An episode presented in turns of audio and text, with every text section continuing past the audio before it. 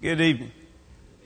It is good to see each of you. If you're visiting with us, thank you so much for visiting with us. It's an honor to have you. If you will be, open your Bibles to Jeremiah, the second chapter.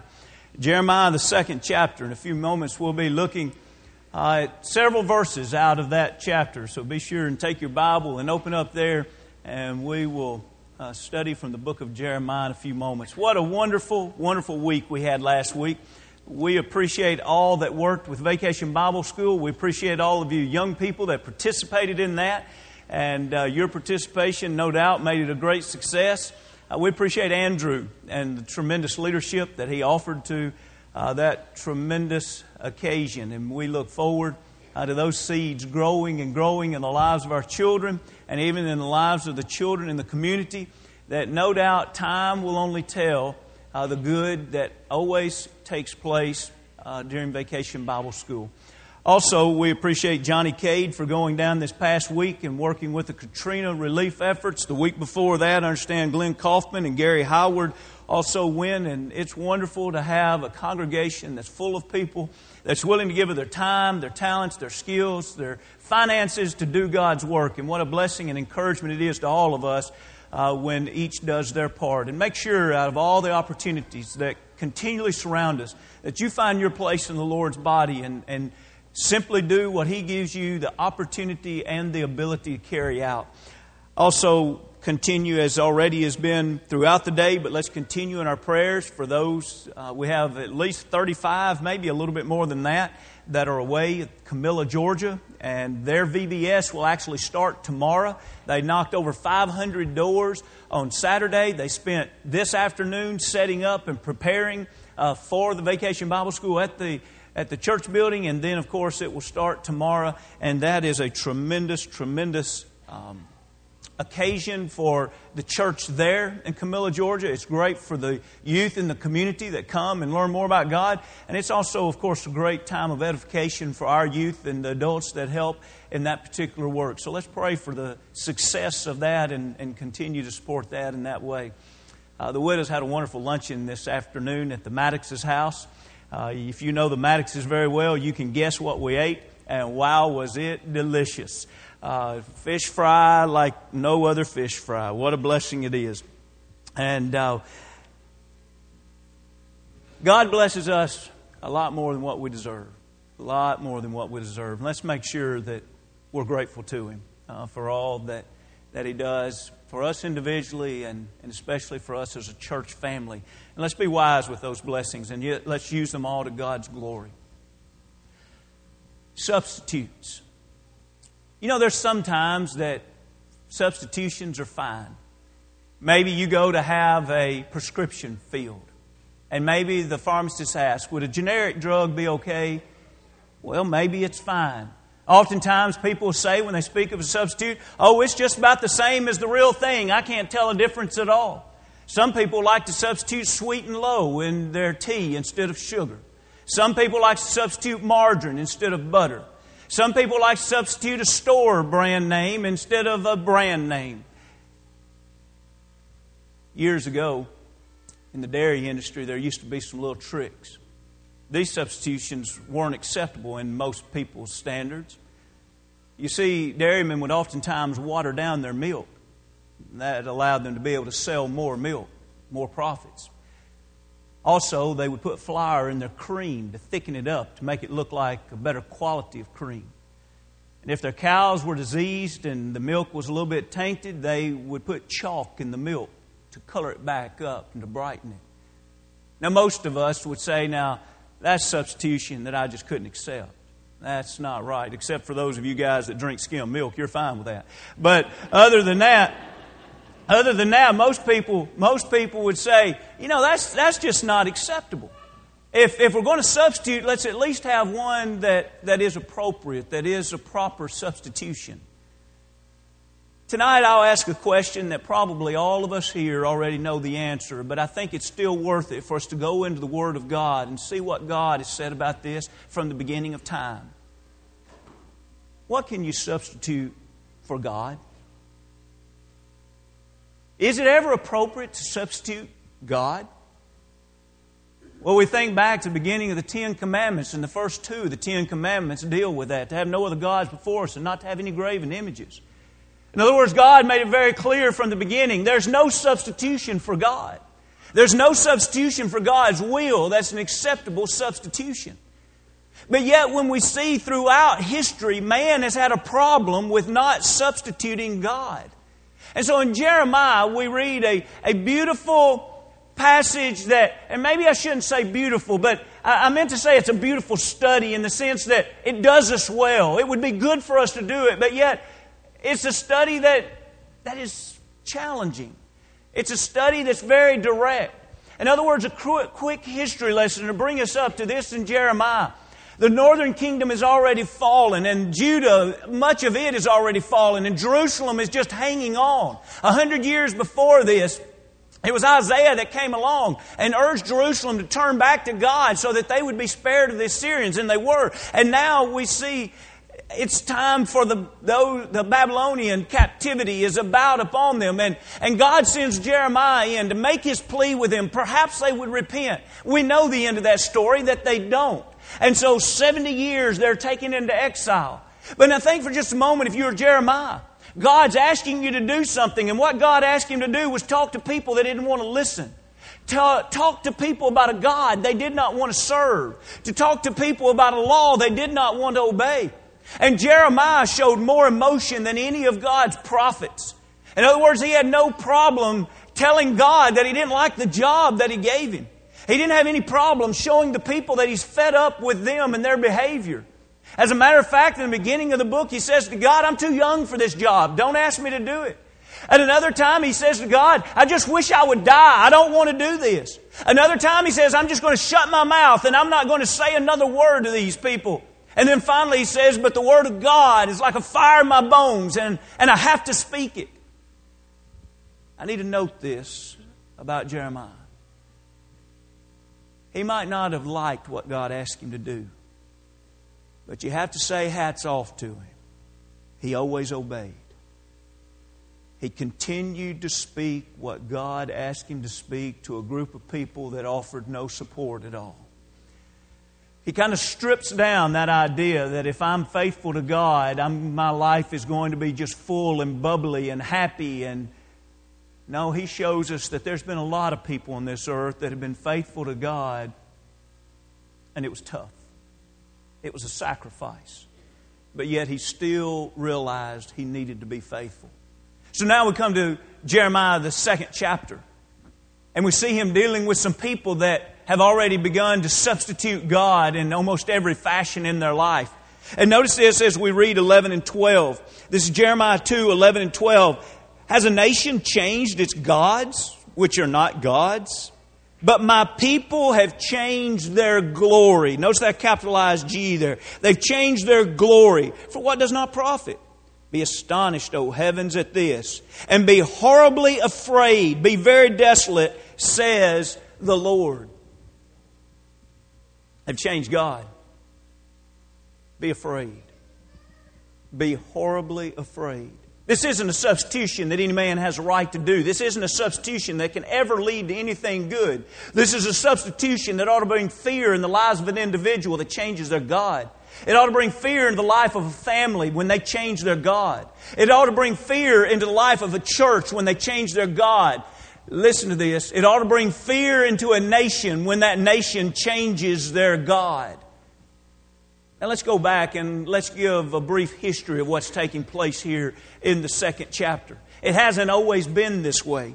You see, when we look at the first four verses of Jeremiah, the second chapter, we see that God speaks of one time their faithfulness. Three times he says in these three verses that this comes from the Lord. In verse one, he says, Moreover, the word of the Lord came to me. And then he says in the middle of verse two, Thus says the Lord. And at the end of verse three, he says again, Thus says the Lord. And so this is a historical account that God has given Jeremiah. Let's read just the middle of verse two. He says, I remember you, the kindness of your youth, the love love of your betrothal, and uh, when you went after me in the wilderness in a land not sown. And so he says, I remember that nation that loved me.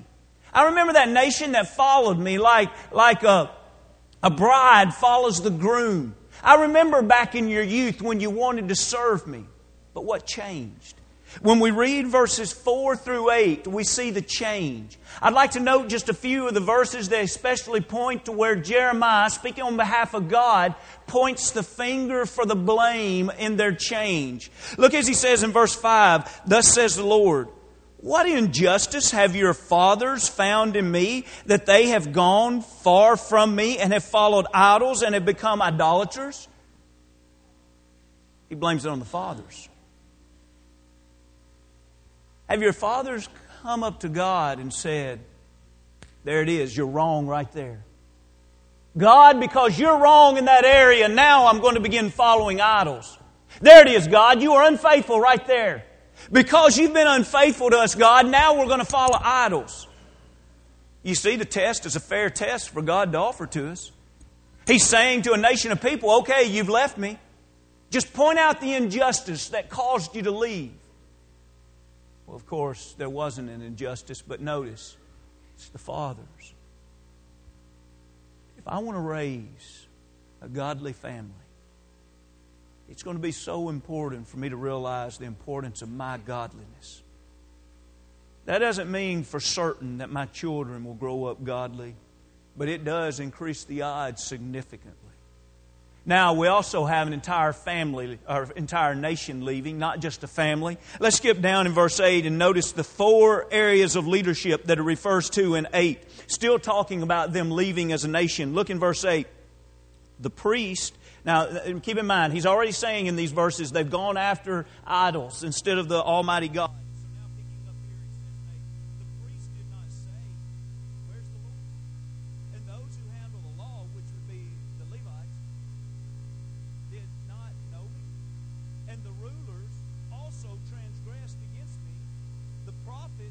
prophesied by Baal and walk after things that do not profit.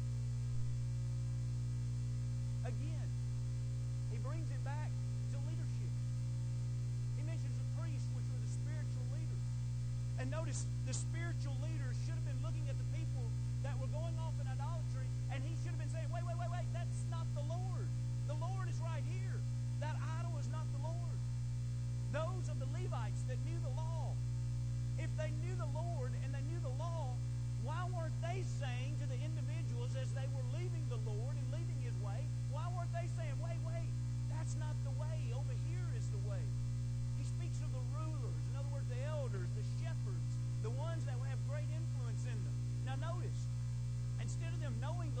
serving the Lord, did you note there in verse 8 what they're doing?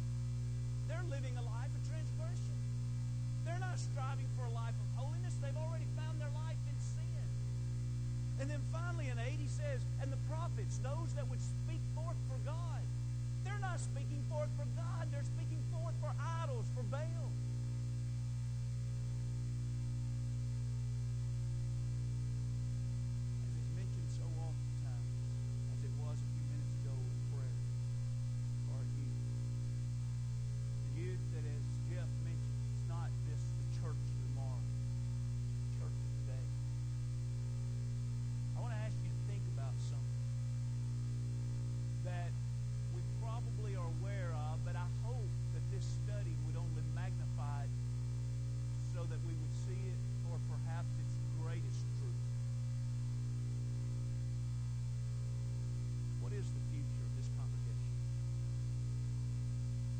Is it safe and fair to say that the future of this congregation is the youth? Now, I would agree that from one standpoint, that could be argued and be true. But friends, the future of any congregation has always been her leadership. A church never outgrows their leaders. However large their leaders are, that's as large as the church will ever become. However righteous their leaders are, that will be how righteous the church remains. However committed to the Great Commission the leaders are, the congregation will never be more committed to the Great Commission than her leaders. However holy and devout her leaders, the congregation will never surpass that.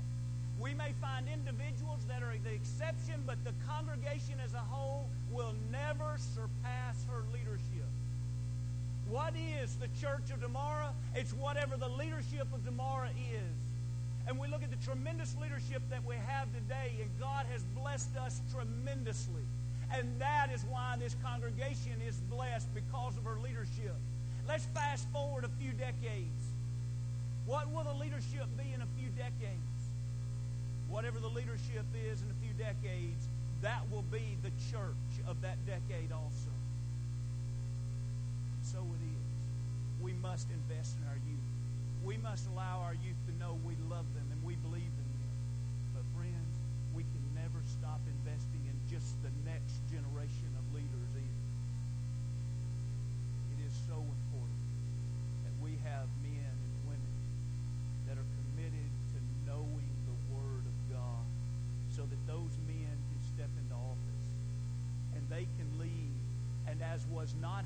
here in verse 8, those men can say, wait a minute, I know where the Lord is, and He's not over there, and He's not over there. I know the law of the Lord, and it's not over there, and it's not over there.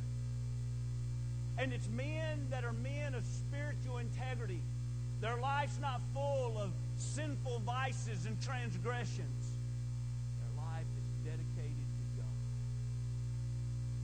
They proclaim and what they demand to be proclaimed from the pulpit and from classrooms is the Lord and His will. Friends, we have a terrible situation unfolding in Jeremiah 2. It's a nation of people that have left God for idols. And out of all the people that Jeremiah could have dressed on behalf of God, he didn't address the children. He didn't address the women. And he didn't address all the other men that were a part of that nation. He addressed the few men that were in leadership positions. He says, Where were you? Where were you when there should have been a standard? There should have been an identity of the Lord. And you were not to be found. That's why he offers the charge as we go into verse 9. He says, Therefore, I will yet bring charges against you, says the Lord. And then notice this next phrase, and against your children's children I'll bring charges. Now, if we were right now in a situation where we could have a discussion, I could ask you, what do you think about grandchildren? And every one of you that have grandchildren would want to speak up. That always opens discussion wide open. Everybody here has the best grandchildren. Have you ever noticed that? And so when we think about how much we love grandchildren, children's children aren't mentioned a lot of times in the scriptures. But here's one time where God says, I want to talk to you about your grandchildren.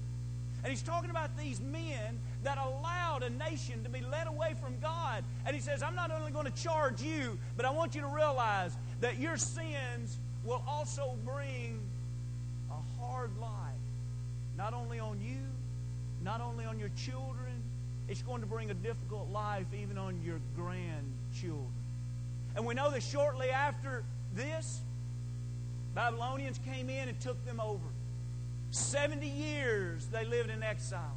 When they finally returned back, they had a difficult time being committed to building back Jerusalem, building back the temple. Remember, Nehemiah had to come back and, and encourage them to build back the wall. Do you remember what happens in the eighth chapter of Nehemiah? He gets Ezra out there, and the people come and they stand all day long to the reading of God's Word, and they begin to weep and cry because not only does someone have to read it, but someone has to explain it because they don't know the Word any longer. And they begin to cry when they hear what God's will is for them, no doubt realizing how far they had left God's will. Who do you think those people are we're referring to now? It was their grandchildren and great grandchildren and great grandchildren. Why? Their sins brought about hard and difficult times for many, many generations. Now, we've already read verse 11 and 12. I'd like for you to note when we read verse 13, the Lord says, I have two things that I find as great sins against you. I'll be honest with you, when we read these two things, you might kind of first think, well, yes, they're sins, but why are they so great? Does that really seem that significant? Let's read these and note that absolutely they are significant. Verse 13, we've read 11 and 12 about them changing God and they should be horribly afraid. In 13, he says, For my people have committed two evils. One, they have forsaken me, the fountain of living waters. And two, and hewn themselves cisterns, broken cisterns that can hold no water. The Lord has always wanted us to realize that He is the fountain of life. You know that we can live for weeks. Really, the truth is, we can live for months without food. But we cannot live for more than a week without water. No doubt that is why the Lord continually identifies Himself as the fountain, the eternal fountain, the living fountain. Now, He puts that in opposition to the fact that as they left the Almighty God, they didn't leave this wonderful fountain. Think of yourself being thirsty. And you have the choice. Are you going to drink out of this fresh, wonderful fountain that, that's springing forth with this delightful tasting water? Or are you going to go over here where there's been a cistern hewn into the ground? That immediately paints a picture in our mind of water that's been there for a while, maybe water that's even tainted in color. But really, when you read on further, you realize when they dug it, they didn't do it properly, and there's cracks in it, and you go when there is no water. Well, someone says, Well, that's a given. I'd go back to this fountain. Spiritually speaking, it's not a given. Think of how many people leave the fountain of water to go to a cistern that's dry. One that note there, they had to hew it out themselves. They've left the one that was provided for them to create their own, but yet it wouldn't hold water and they'd have to deliver water into it. And when they delivered water into it, it wouldn't hold water because it wasn't perfect. What's the teaching here? The teaching is given to us, especially in John. I'd like for you to look with me in, in John, the fourth chapter, and I don't think we have a slide for this one. In John, the fourth chapter, Jesus was talking to the woman at the well. And remember, he has asked her for a drink. And then we pick up in the middle of this conversation in verse 13 and 14. In John 4, Jesus answered and said to her, Whoever drinks of this water will thirst again. But whoever drinks of the water that I shall give him will never thirst. But the water that I shall give him will become in him a fountain of water springing up into everlasting life. He says, You can take water from man, and you'll always be thirsty again. You can take the water of God, and it will satisfy, it will quench. One man has said that there's a hole in the shape of every person's heart, the shape of God. In other words, as long as God is absent in my life, whatever I put in my heart is never going to satisfy. It'll be that water that we drink it today and we say, My life still doesn't matter. I'm still searching for something. I still need something. Do you realize you can give someone a billion dollars and they still aren't satisfied? There's something else they need, and we know what it is. We need God. We need that eternal water that it does quench thirst. It does give us direction in life. It does give us hope. It does give us purpose. That's why the Lord says, I'm the bread of life. He's what sustains us. That's why He says He's the fountain or the water of life. He's what can quench the thirst forever. But why is it that we struggle so much to go out there and hew out our own way? Look with me, if you will, Romans, the first chapter. We looked at this Sunday night, and I want to do this as much as anything just to tie together a few thoughts. Some of our youth have been in the vacation Bible school uh, this past week with the 6th through 12th grade, where we had Dr. Brad Harrub to talk with us about uh, evolution. And it was a powerful presentation that really made us think a lot about God as the creator, but it also makes us realize that evolution is nothing more than forsaking God. You remember our text this evening in Jeremiah 2? They have forsaken me. That's all evolution is. It's forsaking God. And when we forsake God, we have to come up with an explanation of creation.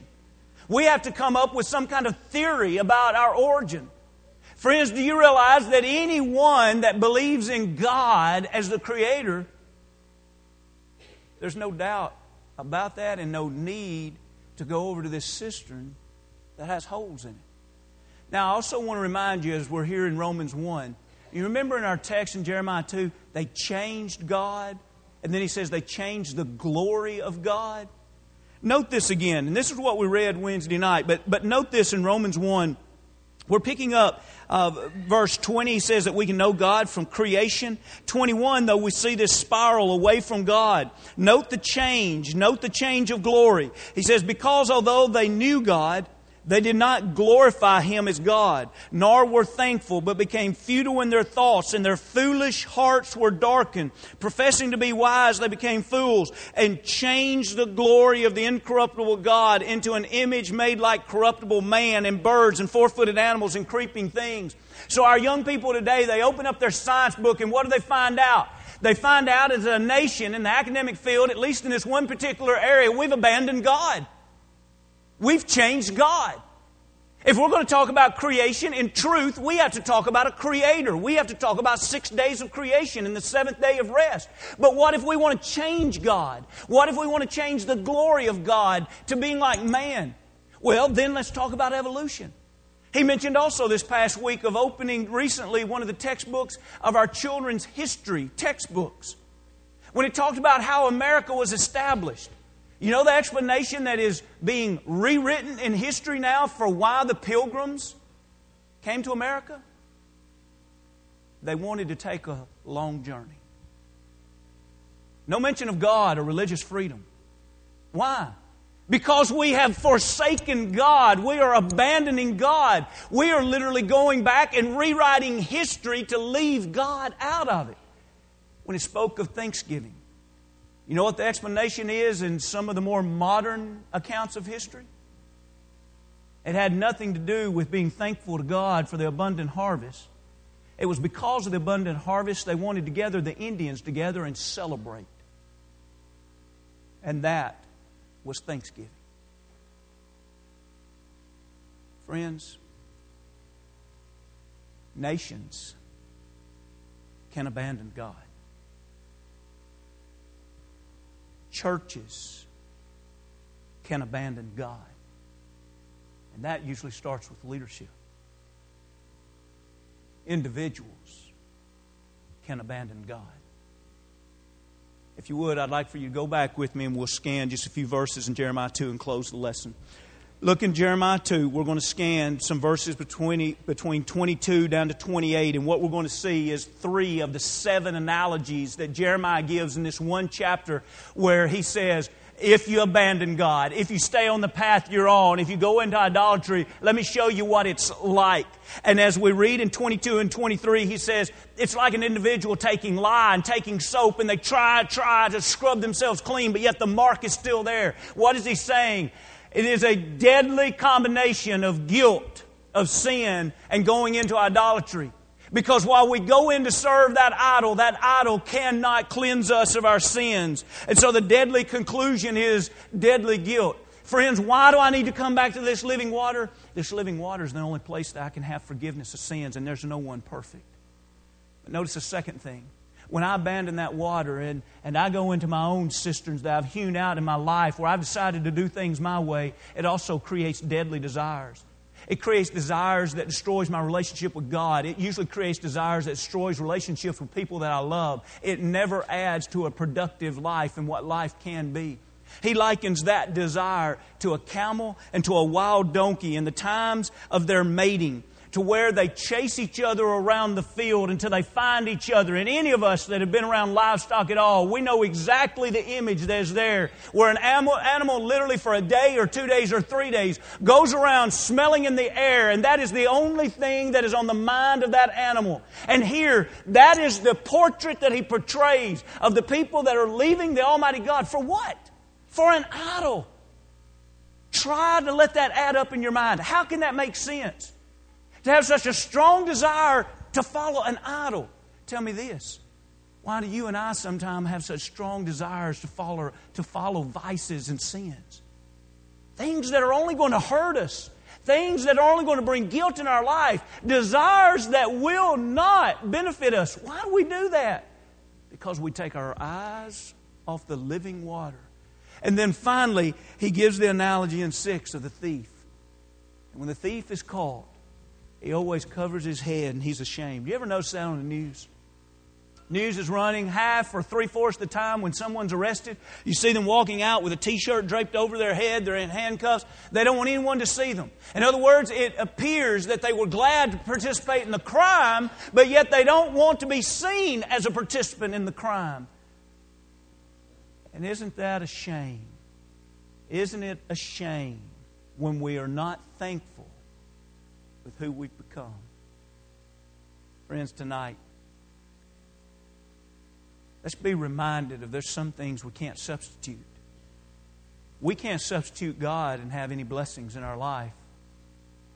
But when we stay with God, to have redemption, to have the shame of past sins washed away, and to have desires that build a better life. Do you realize that when you and I are faithful Christians, and that's our desire, we're better family members? We're better brothers and sisters in Christ. We're better parents. We're better neighbors. We're better workers. What a desire when someone says, I really want to be a Christian. Tonight, let's leave here dedicated this week to never substituting God or His will. Let's leave here demanding and within ourselves a desire as if a person were thirsting to death and saying, I have to have that water. Because the reality is, without that fountain of water, we are thirsting to death. If you've never been baptized into Christ, or if you have but fallen away, if we can help you in any way,